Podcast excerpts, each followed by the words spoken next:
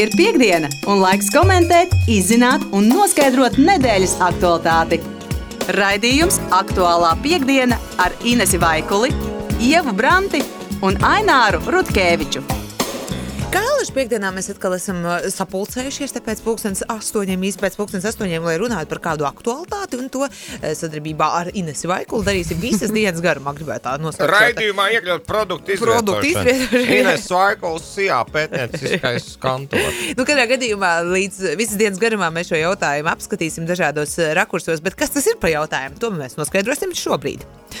Tā kā šodien Rīgā ir liela atvēršana auto 2021, un tur arī liela uzmanība tiks pievērsta elektromobiļiem, un šogad arī starptautiskajā lielajā auto izstādē Vācijā lielākā daļa autoražotāju tieši šo segmentu mm, ir visvairāk eh, nu, atjauninājuši un piedāvā klientiem mm, jaunus, jaunus auto, tieši elektroauto.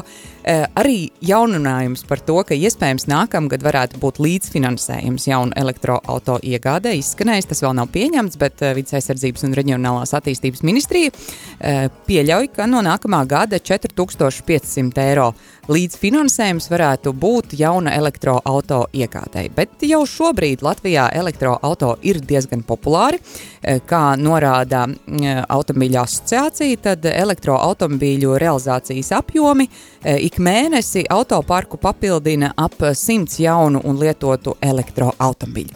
Un jums es jautāšu, O. arī aptaujas liecina par to, ka aptaujājot cilvēkus, 44% potenciālo auto lietotāju saka, ka viņi domā par eh, to, ka jaunais auto viņiem varētu būt, vai nākamais auto varētu būt eh, tieši elektroauto. Mm -hmm. Ko jūs domājat par elektroautorātu? Nu, vien jau te brauca tādi. Nē, es braucu ar puselektronisku, ar hibrīdu tā saucamo vairākus gadus jau, kas nozīmē, ka es varu kaut kādam noteiktam uh, attālumam viņu uzlādēt un pa pilsētu braukājot. Principā braucu tikai uz elektrību, vakarā mājās garāžā, kad vajag uzlādēju. Un, mm -hmm. pēc tam, bet, ziniet, kur ir problēma? Man Kur ir ir, ir problēma? Baigais elektroautofans. Es jums saku, mums eh, nav tik attīstīta eh, vēl tā Uzlāde. Uzlādi, jā, jo, ja man ir jābrauc no, novadīt jā, kāzas nojautājums. liepājā, es taču nevaru meklēt, kur tur LR ratā kaut kur uzlādēt un pēc tam tikt mājās. Nu, tas ir pagaidām mm. ļoti, un ar savu vadu braukt, jebkurā viesnamā pieslēgties, nu, tas arī tā. Piesūkties. Jā, tā dīvaini. Rek vadītāji būtu. izblies korķus mums. Jā, jā, jā. Un kas otra lieta, kas man ļoti nepatīk pagaidām, man, piemēram, šobrīd auto tieši tās elektro e, sadaļas dēļ ir servisā jau mēnesi. Jo tur ir kaut kāda lādētāja, gala blīves, sildītāja, figņa saplīsusi. E, Nevar neviens ar to tikt galā, detaļu nav pieejamas. Saprotiet, tas viss ir pagaidām Tā, ir tik svaigs, ka Sandra. cilvēki Es saprotu, ka es esmu trāpījusi. Man ir Ļoti par aktuālā Jo es Sandra, ar benzīnu, bet ne tā lādētāja, kā Sandra. tur skrūve ir. Sandra, Nu. lūdzu, pirmkārt, Jā. nekad Andelē, Mandelē nepēc mašīnu. Jā, sorry, sorry. Okay? Bet, Bet- jā, tad, Lai, Jā. lai viņš to konstruktīvi savilktu, mana problēma, es uzskatu, ka pagaidām priekš elektroautorāta ieviešanas un tādas normālas braukšanas ar to trūkst uzlādes vietu, tā infrastruktūra vēl nav sagat, sagatavota tam, trūkst cilvēku, kas rubī, kā to salabot, mm. -hmm. un trūkst eh, tehniskā, tehnisko Starp- visādu rezerves daļu. Starp citu, šodien tieši auto izstādē tiks prezentēta jauna aplikācija. Tev tas varētu noderēt eh, ripo zaļi. Tur būs gan visa jaunākā informācija par uzlādes iespējām, par eh, elektroautomodeļiem, par eksploatācijas izmaksām, kalkulātoru statistika. Tā kā, ja tu esi jau tāda daļēji elektroauto īpašniece, tad eh, no šodienas to ir iespējams lejuplādēt un par to infrastruktūru arī vairāk uzzināt. Kas par ko tu domā par elektroautorātu? Es vispirms pateikšu, ka domāju, ka ripo zaļa ir vienkārši ārprātīgi muļķīgs nosaukums. Es ceru, To es neizdomāju. Es saprotu. bet Rullē zaļi. Es ceru, ka viņi aplikācijai ir pievērsuši vairāk laika nekā nosaukuma izstrādē. Bet, es domāju, ka uz to mēs ejam, un tas ir tikai loģiski un normāli. Un, protams, ka ļoti daudz arī lielās jau uh, pasaules uh, valstu galvaspilsētas paziņojuši, ka no kura gada tur vairs dīzelīšus nelaidīs iekšā, un kas tur ar dīzeļiem vispār notiks. Un vēl jau pasparosies dīzeļu lobbyisti un vēl kaut kāda Ne tikai dīzeļi, vispār iekšdedzes. Nu, re, dzinēji. vispār, Jā, vispār. jā, Vēl labāk. Un, uh, un es um, par nākamo auto domājot, arī, protams, raugos tās elektrības virzienā, bet man prieks, ka man tā izvēle nav jāizdara jau tagad. Jo, ja pirms trīs gadiem vēl man likās, nu, kad tas būs, ja, tad mm. -hmm. tagad jau it kā iezīmējas skaidrāk. Kad tas Bet, būs? nu, ja var just, nākamgad, ka- piemēram, valsts tiešām līdzfinansēs jaunu elektroautorātu 4500 eiro vērtībā, vai tas būs papildus arguments tev sākt domāt un tieši nākamgad izšķirties par labu elektroautorātu? Man personīgi nē, tāpēc ka es zinu, ka piemēram 5-10 gadu laikā tā industrija tā vēl attīstīsies, ka es kā viens no pirmajiem, labi, es nebūšu šobrīd viens no pirmajiem, bet es ar tiem 4000 neko baigi nevinnēšu. Man tas autiņš, ā, tāpat ā, tā kilometrāža vai tās uzlādes stācijas, man sākumā tas būs bišķiņ tāds ok, jāpiedomā. Vēl kaut kādi 3, 5 gadi, man liekas, un tad mēs jau būsim pilnīgi visi tajā ar visām četrām, man liekas, ka tad, tad gan. Vēl viena diskusija, kas šī eh, visa jauninājuma sakarā ir parādījusies, ir par to, ka mēs runājam par sabiedrības eh, nevienlīdzību, un šajā kontekstā šāds eh, diezgan prāvs eh, atbalsts jaunu auto iegādēji, kas ir arī dārgāk par vidējo automašīnu, liek uzdot jautājumu, ko tad mēs atbalstam? Nu, ja, nu. Tā, tad tā kā, ir daudz jautājumu, kas šajā sakarā rodas, un mēs jums, klausītāji, jautājam, ko jūs domājat par elektroautorātu, ko jūs domājat par Tostarp infrastruktūru, tostarp par šo jauno ideju atbalstīt ar līdzfinansējumu elektroauto, jaunu elektroauto iegādi, arī par elektroauto bonusiem, kā mēs zinām, viņi var braukt pa sabiedriskā transporta joslu, var stāvēt bez maksas, tas arī ir Pagaidām. Pagaidām, jā. Bet eh, kā auto eksperti uzskata, ka tas kādu laiku vēl saglabāsies, lai to veicinātu, īpaši šīs stāvvietas, jo pilsētām tas ir īpaši svarīgi, lai šis gaiss būtu tīrāks. Tā kā es domāju, ka mēs varētu sagaidīt eh, diezgan daudz interesantu viedokļu. O, Uz jā, to mēs o, ceram. jā. 273, 399, Vācijā audio ziņās mēs ļoti lūdzam tevi padalīties ar savu viedokli par un ap elektroautorātu. Tavā dzīvē apsver, neapsver, grib, negrib, tu pati nesīti. Tu domā? Man ir tā, ka man vēl ir divi gadi jāizmaksā līzings savai mašīnai, un tad es, protams, domāju jā, par ar, šobrīd ar ekspertiem auto sanāca vienkārši tikties un runāt, un tad viņi saka, nu, ko tad tu pirksi vakardienu? Nu, jā, jāpērk rītdiena, mm. ja tu domā par jaunu auto.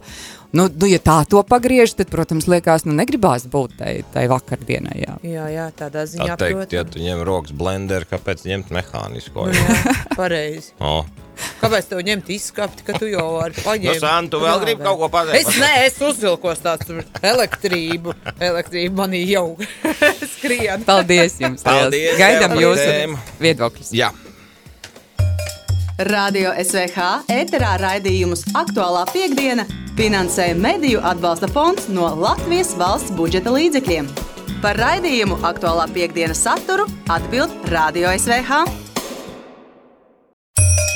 Ir piekdiena, un laiks komentēt, izzināt un noskaidrot nedēļas aktualitāti. Raidījums aktuālā piekdiena ar Inesu Vaikuli, Ievu Branti un Aināru Rutkeviču. Šodien Ķīpselā sākas starptautiskā auto industrijas izstāde Auto 2021, kur liela loma elektroautomobīļiem.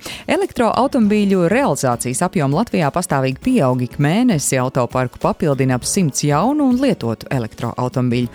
No nākamā gada tiek solīts valsts atbalsts 4500 eiro apmērā jauna elektroauto iegādei. Socioloģiskās aptaujas liecina, ka liela daļa Latvijas iedzīvotāju apsver iespēju kā nākamo automobīli izvēlēties tieši elektroauto. Vaicājām jūsu domas, ko jūs domājat par elektroautomobīļiem? Man teica, vispār ir autoservisa īpašnieks, un, piemēram, pirms pāris gadiem viņš teica, ka tas vienkārši neatmaksāsies, jo tāpēc, ka tiem elektromobīļiem ļoti ātri tie akumulatori plīst, un tad jau bez mazliet tiem cena jau ir tādā kā automašīnas jau cenā. Eh, Protams, laiki ir mainījušies, elektromobīļi palikuši modernāki, viss vis, vis, uh, iet uz augšu. Um, tagad var teikt, man liekas, tikai to labāko. Tas, ka valsts taisās subsidēt uh, jaunās ģimenes, nu vispār cilvēkus kā tādus, lai ņem jaun, jaunus, jaunus automašīnas, elektromobīļus. Ir jauki, bet uh, tas vienalga tas sanāk dārgi. Pat, ja tās, tas ir tāpat kā altums uh, hipotekāram kredītam. Tas it kā ir kaut kāds neliels grūdienis, bet ar priekšnoteikumiem, kad vienalga tev ir lielas uh, divas algas, un tad tas tā pirmā iemaksa tev nāk uh, kā palīdzība no valsts. Šajā gadījumā ļoti līdzīgi ja, mm, cilvēkiem jau ir ļoti labas, labi ienākumi. Un, uh, Un viņi jau ir izskatījuši tādu domu par jaunu elektromobīļu iegādi vai vispār jaunu automašīnas iegādi, tad tas ir kā grūdienis, jā. Bet tiem cilvēkiem, kam varbūt tā alga tā nesavelk un nedod Dievs vēl kāds ātrais kredīts kaut kur karājās, nu tad, tad es domāju, ka tas baigi neko nepalīdzēs, ja pat viņi arī grib uh, iegādāties elektromobīlu. Es domāju, mūsu valsts kā, mīnus tajā visā augšupējā un ekoloģijā ir tas, ka mums tiešām, kā jūs teicāt, ir tā nevienlīdzība. Ir cilvēki, kas lieliski var to visu atļauties, un, un ir cilvēki, kas, diemžēl, vēl galus kopā, lai varētu dienu no dienas nodzīvot. Par pašiem elektromobīļiem tikai pozitīvās atsauksmes. Tā ir mūsu nākotne, un cerams, ka kaut kad mēs tiešām pie tās nonāksim lai visiem jauka diena. Es uzskatu, ka tas ir ļoti labs panākums IT un automobīļu industrijā, un tas ir ļoti moderns risinājums. Taču to liela daļa sabiedrības nevar atļauties. Līdz ar to es to redzu kā nākotnes. Uh, ka tas paliks aizvien populārāk nākotnē, bet tas nebūs tuvākajā nākotnē, kā manuprāt, tas ir iecerēts un visiem varētu sākumā šķist. Un it īpaši Latvijā, kur nav padomāts tik ļoti par šo infrastruktūru un cik zinu, nav daudz punktu, kur šīs mašīnas var uzlādēt. Līdz ar to es noteikti neizvēlētos sev šādu mašīnu, zinot, ka tas sagādātu vairāk nērtības kā kaut kādas uh, pozitīvās puses. Manuprāt, Latvijā nav piemērots infrastruktūras, lai pirktu elektromobīļus. Jā, nesen tieši domāju par to, ka varētu sev iegādāties elektroautorātu Um, jaunu nopirkt nevarētu, skatījos lietotus. Tā summa arī, protams, nav tik maza, uh, bet iespējams tur ir jārēķina, cik ļoti man tas atmaksātos ar to, ka, piemēram, Rīgā nav jāmaksā par stāvvietām. Uh, un vēl tur bija kaut kādi ieguvumi, tādi labāki. Ah, tas, ka elektrības tā uzlāde ir krietni lētāka šobrīd, bet tā kā elektrība ir padārdzinājusies, tad jautājums, vai tas tomēr būs izdevīgi. Bet, protams, tas, ka vidē draudzīgāk ir šie auto, tas ir ļoti simpātiski. Bet domāju, ka ir jārēķina, jā, jārēķina līdzīgi, ja šādu domu vispār apsver. Sveiki! Nu, tā jau vispār uh, elektroautobīļi noteikti ir pievilcīgi. Mm, pirmkārt, jau dabai, un arī sev es noteikti no vienas puses tādu vēlētos kaut vai, lai varētu bez maksas parkoties Rīgā. Uh, bet nu, tomēr ļoti, ļoti dārgi tas ir. Un, uh, noteikti arī ikdienas lietošanā tas ir nērtāk uh, vismaz šobrīd. Mm, kā vienkārši ielikt benzīnu un braukt tālāk. Kaut gan no otras puses var jau būt arī, ka Latvijā tie attālumi nav tik lieli un var visu izbraukāt. Bet, uh, nu jā, tā šobrīd noteikti tas ir tāds nesasniedzams, nesasniedzams sapnis ekstra tādu daudziem. Paldies! Lai šo plānu īstenot, ir nepieciešamas kosmiskas naudas summas. Un nav runa par šo atbalstu summu, ko ministrija grasās piešķirt, bet ir taču arī jāizvieto šīs speciālās uzlādes stacijas, kur mašīnas tiks uzlādētas. Un, es esmu bijis paš, kā pasažieris elektroautobīlī. Nu, manuprāt, nu, nekas īpašs. Nu, vai šis plāns vispār ir jēdzīgs? Protams, šie auto būtu daudz vidē draudzīgāki, un mums ir lēnām jātiec uz to, ka visi transporta līdzekļi būtu ar elektrību uzlādējumi. Taču, manuprāt, ir daudz svarīgākas lietas, kas būtu jāatrisina un kam varētu piešķirt šo, piešķirt šo naudu. Paldies par jūsu viedokļiem! Raidījums aktuālā piekdiena turpinās. Ierakstu studijā Ines Vaikulē. Radio SVH ēterā raidījumus aktuālā piekdiena finansē Mediju atbalsta fonds no Latvijas valsts budžeta līdzekļiem.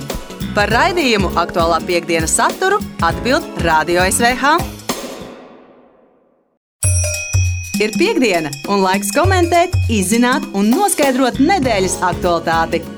Raidījums aktuālā piekdiena ar Inesu Vaikuli, Ievu Branti un Aināru Rutkeviču. Elektroautomobīļu realizācijas apjomi Latvijā pieaug. Mēnesi Latvijas autoparku papildina ap 100 jaunu un lietotu elektromobīļu. No nākamā gada valsts sola subsīdijas elektroauto iegādē. Kāda ir elektroauto industrijas nākotne Latvijā? Aktuālajā piekdienā vaicājām Sijā Skandī motors elektroauto ekspertam Vilnim Debesniekam. Elektroautorāta priekšrocības pirmkārt tas ir klimata neitrālāks auto pārvietošanās ar šo auto ir patīkama, auto ir dinamisks, ir iespējams bezmaksas novietot Rīgas pašvaldības stāvvietās. 100 km izmaksas ir daudz mazāks nekā salīdzinām ar iekšdedzinēju. Un ir vairākas, vairākas citas priekšrocības. Jau konkrēti gadi nosaukt, no kura brīža būs tikai elektroautorāta piedāvājuma. Mēs jau arī redzam, ka katrs autodīlers šobrīd piedāvā elektroautomašīnas. Uz doto brīdi šī cena ir augstāka, taču, pieņemsim, ja mašīna tiek apskatīta Mm, tā saucamā operatīvajā līzingā iegāde. Redzam labu situāciju arī otrreizējā tirgu šīm automašīnām. Un līdz ar to saliekot visas šīs pozīcijas kopā, pieņemsim, nav, nav eksploatācijas nodoklis, izmaksas uz, uz kilometriem ir zemākas, tad ir apkopa izmaksas zemākas.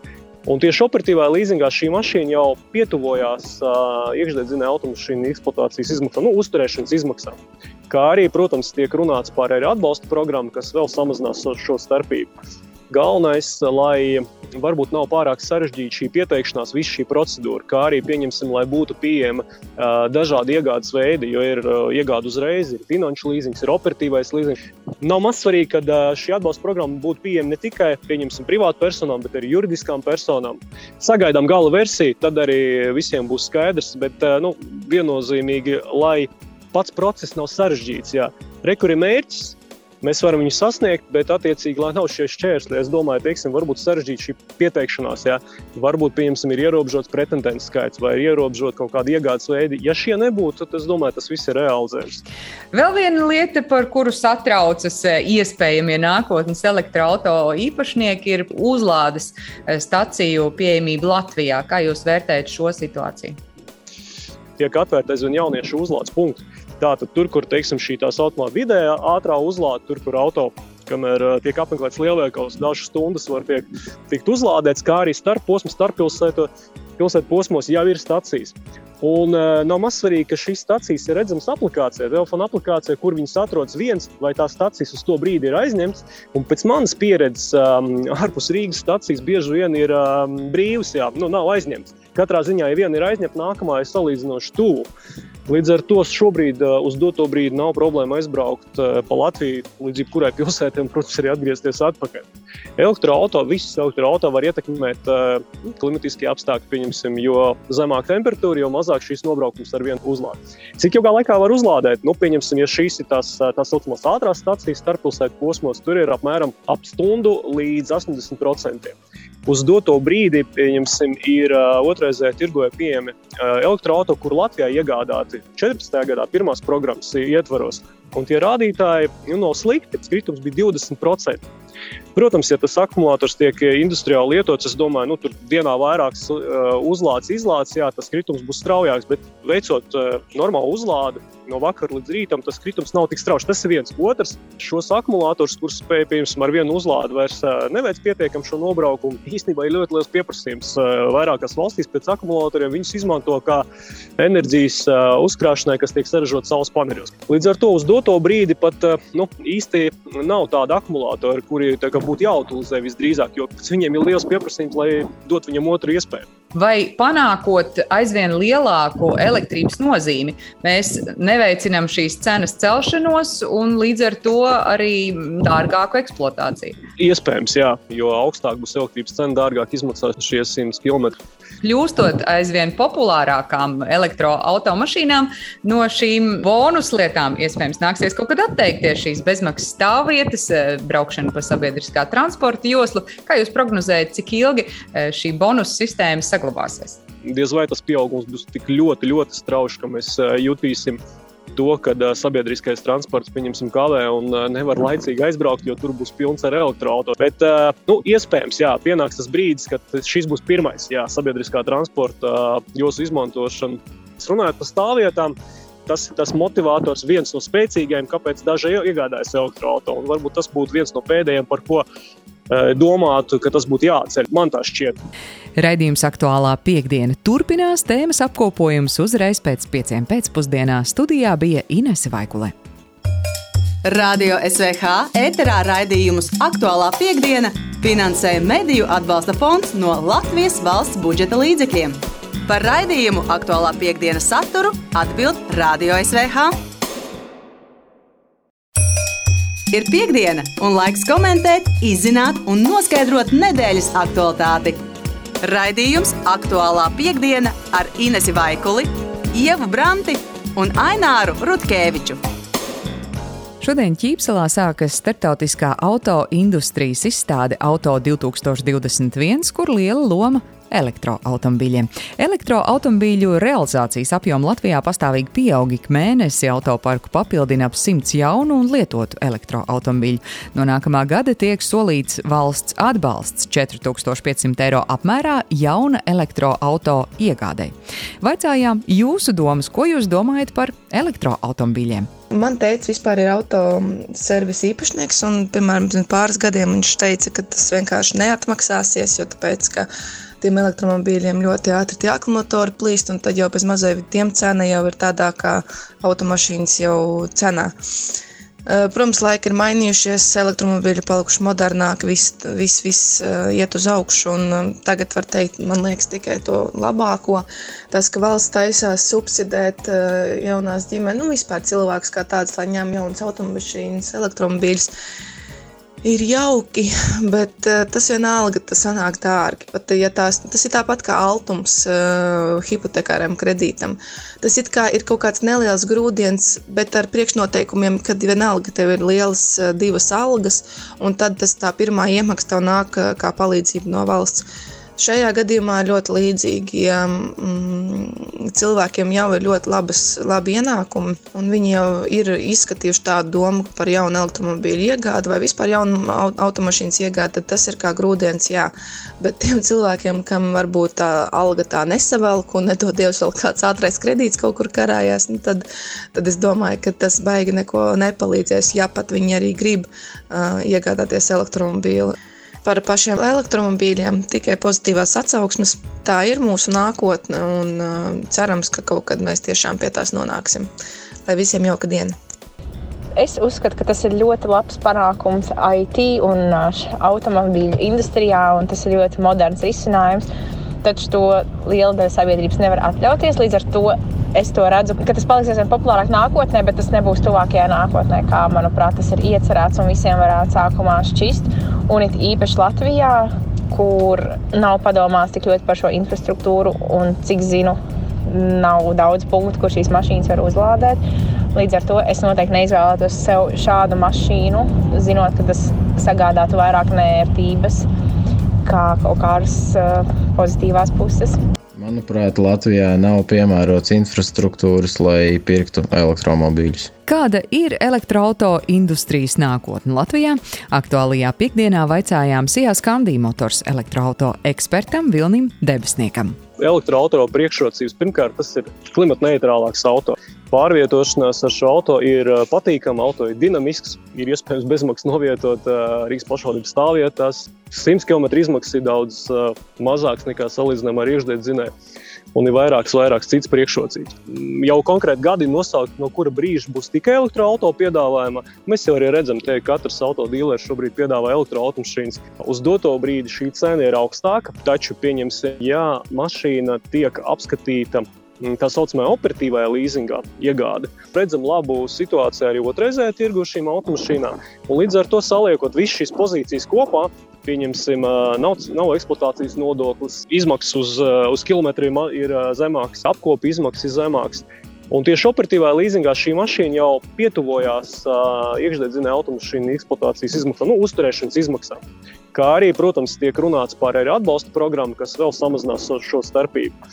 Galvenais, lai varbūt nav pārāk sarežģīta šī pieteikšanās, visa šī procedūra, kā arī pieņemsim, lai būtu pieejama uh, dažādi iegādes veidi, jo ir uh, iegāde uzreiz, ir finanšu līzings, ir operatīvais līzings. Nav maz svarīgi, ka uh, šī atbalsta programma būtu pieejama ne tikai privātu personām, bet arī juridiskām personām. Tiek atvērta aizvien jauniešu uzlādes punkti.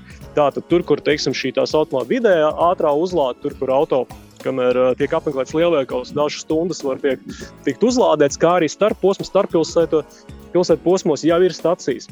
Un uh, nav maz svarīgi, ka šīs stacijas ir redzamas aplikācijā, telefona aplikācijā, kur viņas atrodas viens vai tās stacijas uz to brīdi ir aizņemts.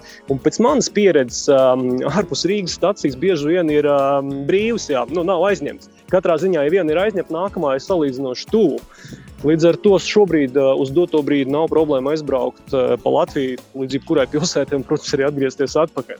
Elektroautorāta, visas elektroautorāta var ietekmēt uh, klimatiskie apstākļi, pieņemsim, jo zemāka temperatūra, jo mazāk šīs nobraukums ar vienu uzlādi. Cik ilgā laikā var uzlādēt? Nu, pieņemsim, ja šīs ir tās tā saucamās ātrās stācijas starppilsētu posmos, tur ir apmēram ap stundu līdz 80% uz doto brīdi, pieņemsim, ir otrreizējā tirgoja pieejami elektroautorāti, kur Latvijā iegādāti 14. gadā pirmās programmas ietvaros.